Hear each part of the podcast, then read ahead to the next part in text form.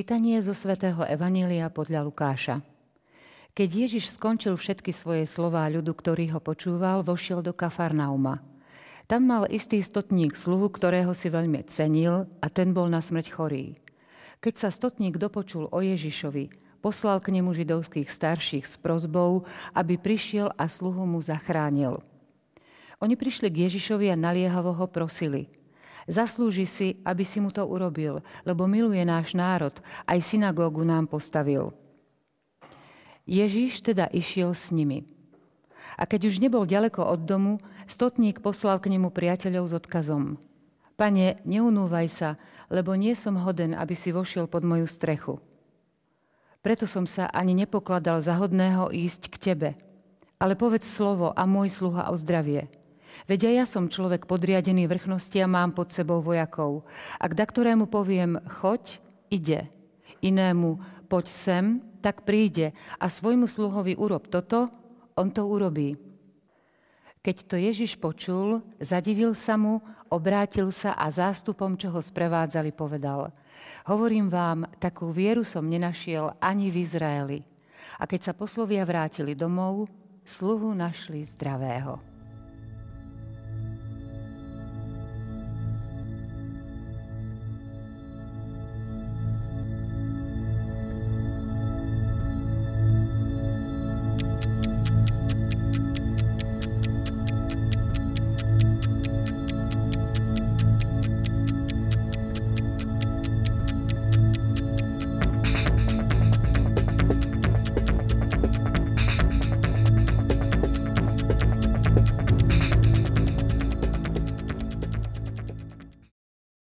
To Ježiš počul, zadivil sa mu, obrátil sa a zástupom, čo ho sprevádzali, povedal Hovorím vám, takú vieru som nenašiel ani v Izraeli. Isté išlo o veľkú vec, keď sa pán Ježiš zadivil. Nemáme vo Svetom písme často zachytenú reakciu, keď sa pán Ježiš divil. Vážení televízni diváci, vítajte pri sledovaní relácie EFETA a budeme uvažovať práve nad tou veľkou vecou, ktorú sme čítali v tomto texte.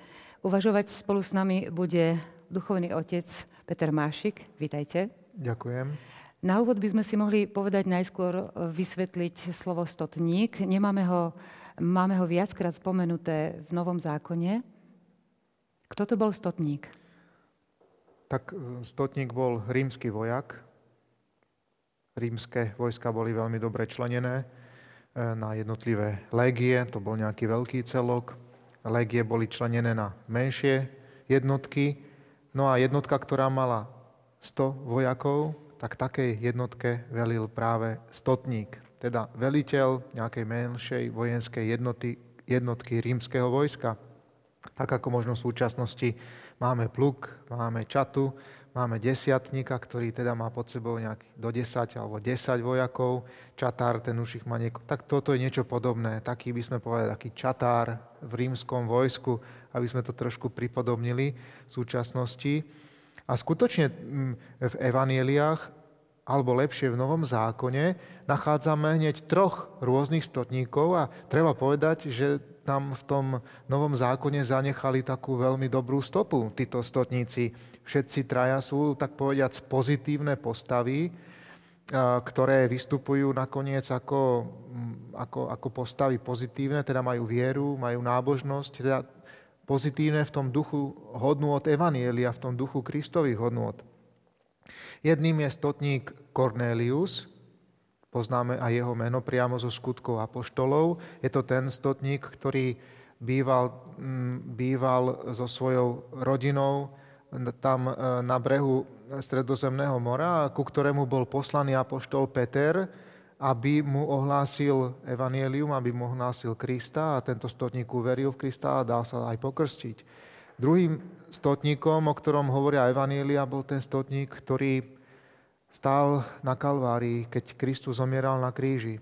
Bol to ten stotník, ktorý um, vykonal práve to uistenie sa, či ozaj Ježiš je mŕtvy a svojou kopiou mu prevodol bok a hneď vyšla krv a voda. Ale evangelisti nám potom ale zachytávajú aj jeho konverziu, jeho reakciu, ktorou bola viera. Keď to stotník videl, tak zvolal, toto bol, toto bol iste Boží syn, toto bol naozaj Boží syn. No a kresťanská tradícia tomuto stotníkovi dáva potom aj meno, Longín alebo Longinus, latinsky, a dokonca si odstíme ako svetého. V samotnej bazilike svätého Petra v Ríme sú štyri sochy v pilieroch, ktoré držia kupolu baziliky svätého Petra, tie štyri sochy, ktoré sú aj vlastne okolo baldachínu a pápežského oltára. A čuduj sa svete, jedna z týchto kolosálnych soch je práve aj socha tohto svätého Longína. No a ten tretím stotníkom, o ktorom nám hovoria Evanielia, je tzv. tak by sme povedali bezzmenný stotník, lebo meno nepoznáme, ten, o ktorom nám hovorí to dnešné Evanielium. Ich spoločným menovateľom všetkých troch stotníkov, zrejme to je súvislosť, prečo ste ich spomenuli, je práve viera. E, sú zachytení títo stotníci práve v súvislosti s vierou. Áno, je presne tak. To je veľmi zaujímavé. Sú to všetko, všetci traja pohania, Rimania, nie Židia. A tu aj vidíme, že aj sám Ježíš, e, aj keď hovoril, ja som poslaný iba k stráteným ovciam z domu Izraela, predsa už počas svojho účinkovania neodmietal pomáhať, neodmietal povedať slovo, stretávať sa aj s pohanmi, aj keď týchto stretnutí tento jeho postoj nebol ešte taký možno, by sme povedali, štedrý alebo každodenný, ale otvára tú cestu potom pre církev, ktorá sa ozaj otvára všetkým národom. Ale udivujú nás práve tieto vnútorné kvality týchto stotníkov a toho nášho dnešného zvlášť. Tie vnútorné kvality, a tu by som možno podčiarkol tú vnútornú kvalitu stotníka, o ktorej budeme hovoriť dnes, tú jeho kvalitu pokory, tú jeho kvalitu viery, a tu jeho kvalitu by som povedal, že veľkej otvorenosti voči náboženstvu, voči, voči, voči Židom, ktorí boli iným národom, iným náboženstvom a tu je veľkú štedrosť práve voči tomu, čo sa zatiaľ ešte sám vlastne nevyznáva. Samotná táto epizóda u Lukáša je zachytená aj v paralelnom teste u Matúša, teda máme ju vo dvoch verziách. Aj tu môžeme vidieť zaujímavosť alebo užitočnosť tzv. evaníliovej synopsy. To, je, to znamená, že keď si dáme vedľa seba um, rôzne verzie toho istého príbehu a môžeme si tie verzie porovnať a vlastne vidíme potom to bohatstvo textu a toho príbehu, že sa nám spája jednoducho každá verzia, nám pridáva nejaký detail, nejak, nejakú drobnosť a tak sa nám dostáva taká väčšia plnosť. Liturgické čítania nediel počas tých toho trojročného cyklu nám zvyčajne neprinášajú tú istú epizódu alebo tú istú udalosť Ježišovho života vo viacerých verziách. E, církev vybrala v rámci tých liturgických čítaní vždy len jednu verziu. Aj tu máme tú verziu u Lukáša tejto udalosti a práve sa snaží vždy církev vybrať tú verziu, ktorá je taká možno plnšia alebo bohatšia a zaujímavejšia.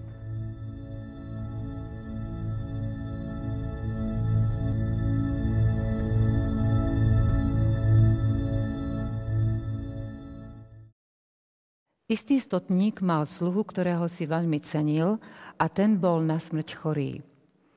Tento citát e, zo svätého Evangelia, ktoré sme si prečítali, e, týmto by sme mohli aj začať vlastne takú charakteristiku tohto stotníka, pretože on si vlastne cenil svojho sluhu tak, že dokonca poprosil pána Ježiša o pomoc, o, o, o to, aby ho uzdravil. V tomto texte, v tomto úrivku a ja by som počiarkol práve práve ten postoj stotníka voči svojmu sluhovi. A mal sluhu, ktorého si veľmi cenil. Veľmi cenil. Stotník je veliteľ, je nadriadený. Sluha je jeho sluha. Dokonca ešte menej ako jeho vojak, keď to je nejaký jeho poskok. A predsa a, úžasné svedectvo. Predstavený, ktorý si hlboko váži a má rád svojho podriadeného. Pán sluhu. E, ozaj je to postoj človeka dobrého, čestného, človeka citlivého, človeka pokorného, ktorý si nezakladá v živote na svojom postavení, na užívaní si svojich benefitov a privilégií, ktoré má na základe svojho postavenia. a zároveň častokrát, ako to niekedy medzi ľuďmi býva, zároveň ten vyšší samozrejme upokoruje, uponižuje tých druhých, ktorí sú mu podriadení. Ako dobrý zamestnávateľ tiež vidí kvality toho svojho zamestnanca, vidí kvality toho, svojho sluhu a jednoducho má ho úprimne rád. Ten sluha nie je pre ňoho niečo, ale ten sluha je pre ňoho človek, osoba, je pre ňoho niekto, Váži si jeho prácu, aj keď je to jeho podriadený. No a považuje ho za svojho priateľa, aby sme mohli povedať, ako sa to ukáže v tom texte, ako sa k nemu správa. Správa sa k nemu ako členovi svojej rodiny, ako k svojmu vlastnému synovi. Urobí pre neho to, čo by to najviac, to najlepšie, čo vie a môže, aby mu pomohol, čo by urobil pre tých svojich, ktorých má najľahšej, manželku, svoje vlastné deti. To je úžasné svedectvo pokory, úcty tohto stotníka. Matúšov text nám potom ešte doplňa, že príď a hrozne mi trpí ten sluha. Hrozne trpí. Tu máme napísané, ten bol na smrť chorý a teda aj hrozne trpel. Teda utrpenie, bole samozrejme vyvolávajú lútosť a chceme našim blízkym pomôcť. Um, stotník teda nepozerá na tohto svojho sluhu z pozície z vrchu, z, z výšky svojho postavenia, nedáva mu pocítiť svoju nadradenosť, ale vie sa mu postaviť, tak povediac, bok po boku, ako človek vedľa človeka. No a potom ďalej by sme mohli si všimnúť v tomto texte ďalšiu takú okolnosť, keď sa stotník dopočul o Ježišovi, poslal k nemu židovských starších s prozbou, aby prišiel a sluhu mu zachránil. Prečo neišiel sám osobne za pánom, aby on sám mu predostrel túto svoju žiadosť? prečo posiela z tých starších práve tam z toho mestečka z Kafarnaumu, kde on žije. No, tu by sme mohli nájsť možno dve cesty odpovede. Tá prvá cesta by bola, no preto posiela židovských starších, lebo tí ho poznali, tí vedeli, že je ozaj sympatiák a že sympatizuje s ich národom a že urobil veľa dobrého. A predsa ten Ježiš je predsa len Žid a možno skôr vypočuje tam tých svojich súkmeňovcov, tých svojich židovských starších, viac im uverí, ako keď ho bude žiadať nejaký pohan. To by bola prvá cesta e, uvažovania. Druhá cesta uvažovania by bola však aj taká, že ako vojak, ktorý slúžil v Izraeli medzi Židmi, si uvedomoval a poznal ich náboženstvo, poznal a ich rituálne predpisy a vedel, že keď nábožný Žid prišiel do kontaktu s pohanom, tak sa rituálne E, poškvrnil. A potom sa potreboval rituálne očistiť. A ako by sme mohli povedať, e, je tak citlivý, že nechce, aby Ježiš musel prísť s ním do kontaktu, do kontaktu s pohanom. Preto za ním posiela v údzovkách toto posolstvo židovských starších. No a ďalším takým e, detailom, ktoré by sme si mohli všimnúť, je, že zaslúži si, aby si mu to urobil. To už je svedectvo, ktoré o ňom vydávajú tí starší, keď prídu za tým Ježišom a prosia ho ozaj, aby pozitívne zasiahol v prospech toho stotníka, alebo lepšie povedané v prospech toho sluhu stotníkovho. Zaslúži si, aby si mu to urobil, lebo miluje náš národ. Aj synagógu nám postavil. To je krásne svedectvo týchto židovských predstavených, že tento stotník ozaj je, miluje náš národ, to znamená, vidíme tu pohana, ktorý veľmi sympatizuje e, so židovským náboženstvom a vidíme, že je veľmi otvorený. Hovoria títo starší samé pozitíva a dokonca tu by sme si mohli povedať tak zosúčasniť to, no, míňať peniaze na iných a ešte k tomu na ich náboženské potreby.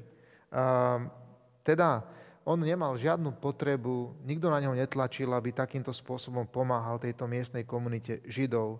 To je ďalšia, myslím, také, taká, taká, taká cestička porozumenia, že tento stotník bol ozaj človek aj nábožný, nábožný a otvorený voči taj, tomu tajomstvu e, Boha židovského národa.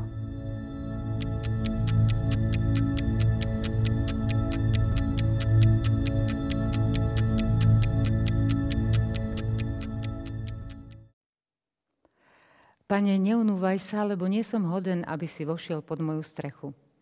Na každej svetej omši zaznievajú z našich úst práve tieto slová.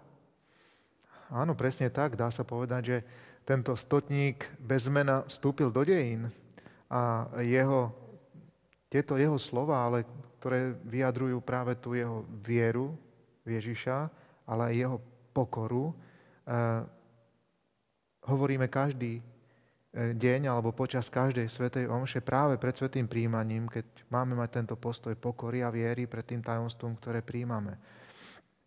No a vlastne zároveň sú tieto slova aj ďalším úžasným svedectvom tohto uh, citu, tohto citu, tohto stotníka. Pretože e, ozaj Ježiš sa vydá smerom k jeho domu, aby ozaj uzdravil jeho sluhu a vtedy on posiela ďalších svojich priateľov smerom k nemu, ktorí ho majú zastaviť na polceste a majú mu odkázať, nevstupuj, nechoď pod, do môjho domu.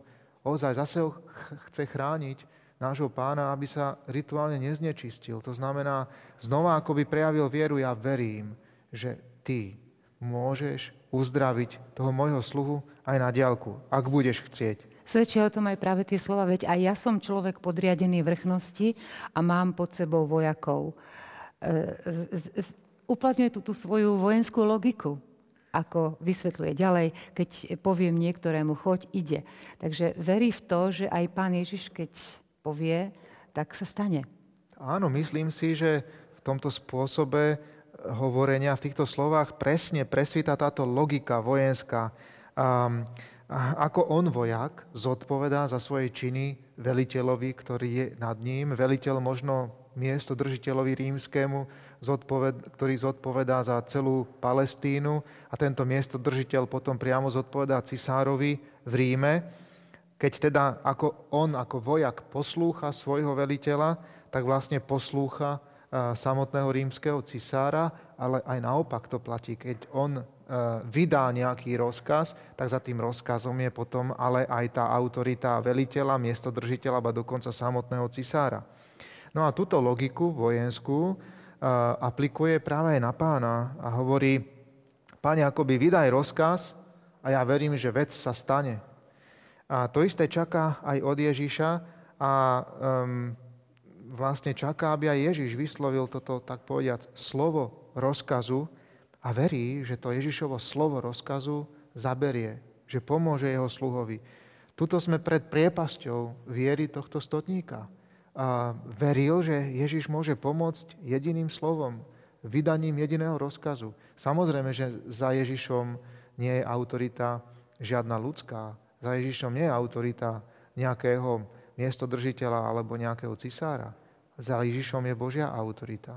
On verí, že Ježiš je Boh a vieme, že čo Boh chce, to sa stane. Čo Boh rozkáže, to sa uskutoční. Tam nie je inej možnosti. Takže stotník pochopil vierou, že Ježišové zázraky majú svoj základ v jeho úplnej poslušnosti Otcovi. A toto zo Židov nechápal, zdá sa, v, tý, v tej chvíli ešte vôbec nik, ani tí najbližší učeníci Ježišovi. Veriť neznamená uznať, že Ježiš má zázračnú moc, ale uznať, že táto moc je od Boha, že je to Božia moc. No a toto pochopil stotník, ktorý bol pohanom, ale toto nepochopili napríklad aj Ježišovi e, spoluobčania z Nazareta, ktorí, ako dobre vieme, reagovali veľmi um, odmietavo, keď k ním prišiel do synagógy. A ešte jeden moment sa tam práve ponúka. Vy ste ho už spomínali, že e, Ježíša sa netreba dotýkať, aby uzdravil jeho sluhu, ale Ježiš uzdravuje v úvodzovkách aj na diálku. To znamená bez toho, že by sa ho fyzicky niekto dotkol. Áno, ako som povedal, stotník doslova veril, že stačí vydať rozkaz a že dokáže uzdraviť um, uh, toho sluhu aj na diálku. Možno práve preto som priniesol do tejto našej relácie tento predmet, tento jednoduchý ďalkový ovládač. Používame ho každý deň v našich domácnostiach na ďalkové ovládanie všetkých možných elektrických spotrebičov. Vydáme rozkaz s tlačením tlačítka, no a už tá komunikácia, ktorá tam nejako prebieha, odborníci to budú vedieť, e, spôsobí, že ten prístroj, ten spotrebič ozaj uposlúchne a urobí presne ten príkaz, ktorý sme my vydali a ktorý sme vybrali na tom ďalkovom ovládači. A presne ako Ježiš, to, čo chcel, to, čo si pomyslel, to sa stane. A toto stotník veril, že môže uzdraviť jeho sluhu aj na diálku. A nakoniec Evanilový úryvok nám aj hovorí, že tak sa stalo. Ten stotník bol uzdravený na diálku. Pán nakoniec neprišiel až do domu tohto stotníka, nemusel sa ho dotknúť, ale ho, ozaj ho uzdravil iba týmto vydaním svoj, svojho rozkazu, teda svojej vôle eh, v úvodzovkách na diálku.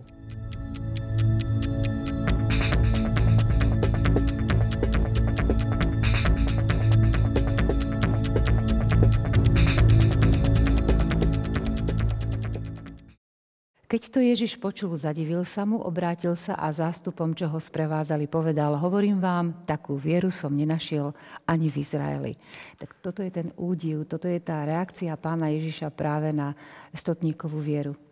Tým sme dnes začali, tým som aj pred chvíľkou ja ukončil tú svoju úvahu a Ježiš práve sa zadivil nad tým, že to, čo som nenašiel ani u svojich učeníkov, to, čo som nenašiel ani u ostatných Židov okolo mňa, to som našiel u tohto pohana, u tohto stotníka. Túto veľkú pokoru a túto veľkú vieru, túto veľkú priezračnosť, ktorý vo mne vidí ozaj e, Božieho syna, ktorý vo mne ozaj vidí e, toho, ktorý vie robiť zázraky. Môže robiť zázraky, lebo má na to autoritu a moc. Odkaz pre nás. Myslím, že tu Ježiš otvára svoje srdce ozaj pre všetkých. Boh je Boh všetkých a pre všetkých nielen pre tých, ktorí patria do vyvoleného národa. A Ježiš je spasiteľ všetkých, nielen kresťanov, ale aj tých, ktorí, alebo tých, ktorí už uverili. On je spasiteľ všetkých ľudí. Ktokoľvek sa priblíži k Ježišovi s touto pokorou, s touto dôverou, s touto vierou, tak on ho príjme. A preto ho majú prijať aj jeho učeníci, teda toho hľadajúceho, toho, ktorý sa približuje k Ježišovi. Učeníci ho nemajú odmietať. A dnes napriek komplikovanosti doby môžeme povedať, že mnohí ľudia sa približujú k Ježišovi. Ja napríklad mám v mojej farnosti každý rok niekoľko katechumenov, teda e, dospelých ľudí, ktorí prídu, zabúchajú na faru a povedia, pán farár, chcel by som sa stať katolíkom, chcel by som byť pokrstený. Toho roku napríklad som pokrstil počas veľkonočnej vigílie v našom kostole 12 dospelých mužov a žien okolo 30 rokov. A mohli by sme povedať, že v dnešnej dobe stále e, rastie tá skupina, kde si v strede tých hľadajúcich, tých nerozhodnutých, tých, ktorí nemajú jasno v živote, nemajú ešte jasné hodnoty alebo nemajú vyriešenú, e, tak povediac, múdro svetonázorovú otázku. No a, a i keď možno niekedy žili ďaleko v iných mentálnych e, sférach, možno aj duchovných sférach, zrazu sú hľadajúci a zrazu nejako zaregistrujú práve Ježiša a zrazu nejako zaregistrujú, že u ňoho by mohli nájsť pomoc. Tak ako stotník e, sa obrátil práve na Krista, alebo veril, že u ňoho nájde pomoc, tak aj oni nejako možno aj po blúdeniach nájdu nakoniec svetielko, že začnú e, hľadať práve v kresťanstve, idú ku Kristovi, idú k Božiemu slovu, alebo prídu aj niekedy do kostola. Ja občas vidím aj v mojom kostole ľudí, ktorí tam pokorne prídu, sadnú si kde si dozadu a hľadajú tie najskrytejšie kúty, pretože ako by sa aj tak trošku ostýchali a hámbili v tom kostole, lebo tam predtým nechodili a cítia sa tam nesvoji.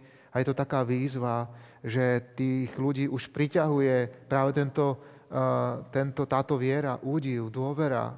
Ich už ich priťahuje náš pán, aj keď ešte možno to nevedia takto vyjadriť, aby to spoločenstvo nás, kresťanov, ich prijalo, aby sme boli voči nim otvorení aby sme sa na nich nemračili, čo tu tento robí, tento ešte nebol, alebo podobne. Takže takáto otvorenosť nášho pána voči týmto ľuďom, aj dnes sme zvlášť aj my veriaci e, pozvaní, aby sme boli otvorení voči týmto ľuďom hľadajúcim a pomohli im ozaj plnšie nájsť e, Ježiša a v ňom nájsť možno aj odpovede na tie mnohé hlboké, palčivé, bolestné otázky, ktorý si ten dnešný človek vlastne kladie.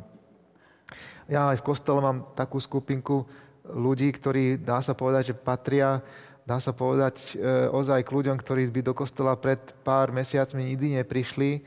A nechcem hovoriť, že sú z takej kategórie ozaj ľudí, ktorí možno by sme ich mohli nazvať ozaj, že patria možno aj niekde do tej odrátenej časti spoločnosti, pokorne si sadnú do kostola, idú potom na krížik, postavia sa do rady, nejdu na sveté príjmanie, lebo pokorne vedia, že to ešte nemôžu dajú si takto prst na ústa a pýtajú si od kniaza požehnanie. Je to prejav veľkej ich už takej dôvery, pokory a viery, keď si idú od kniaza pýtať požehnanie, aj keď sa možno červenajú pred tým spoločenstvom veriacich, ktoré ich ešte nepozná.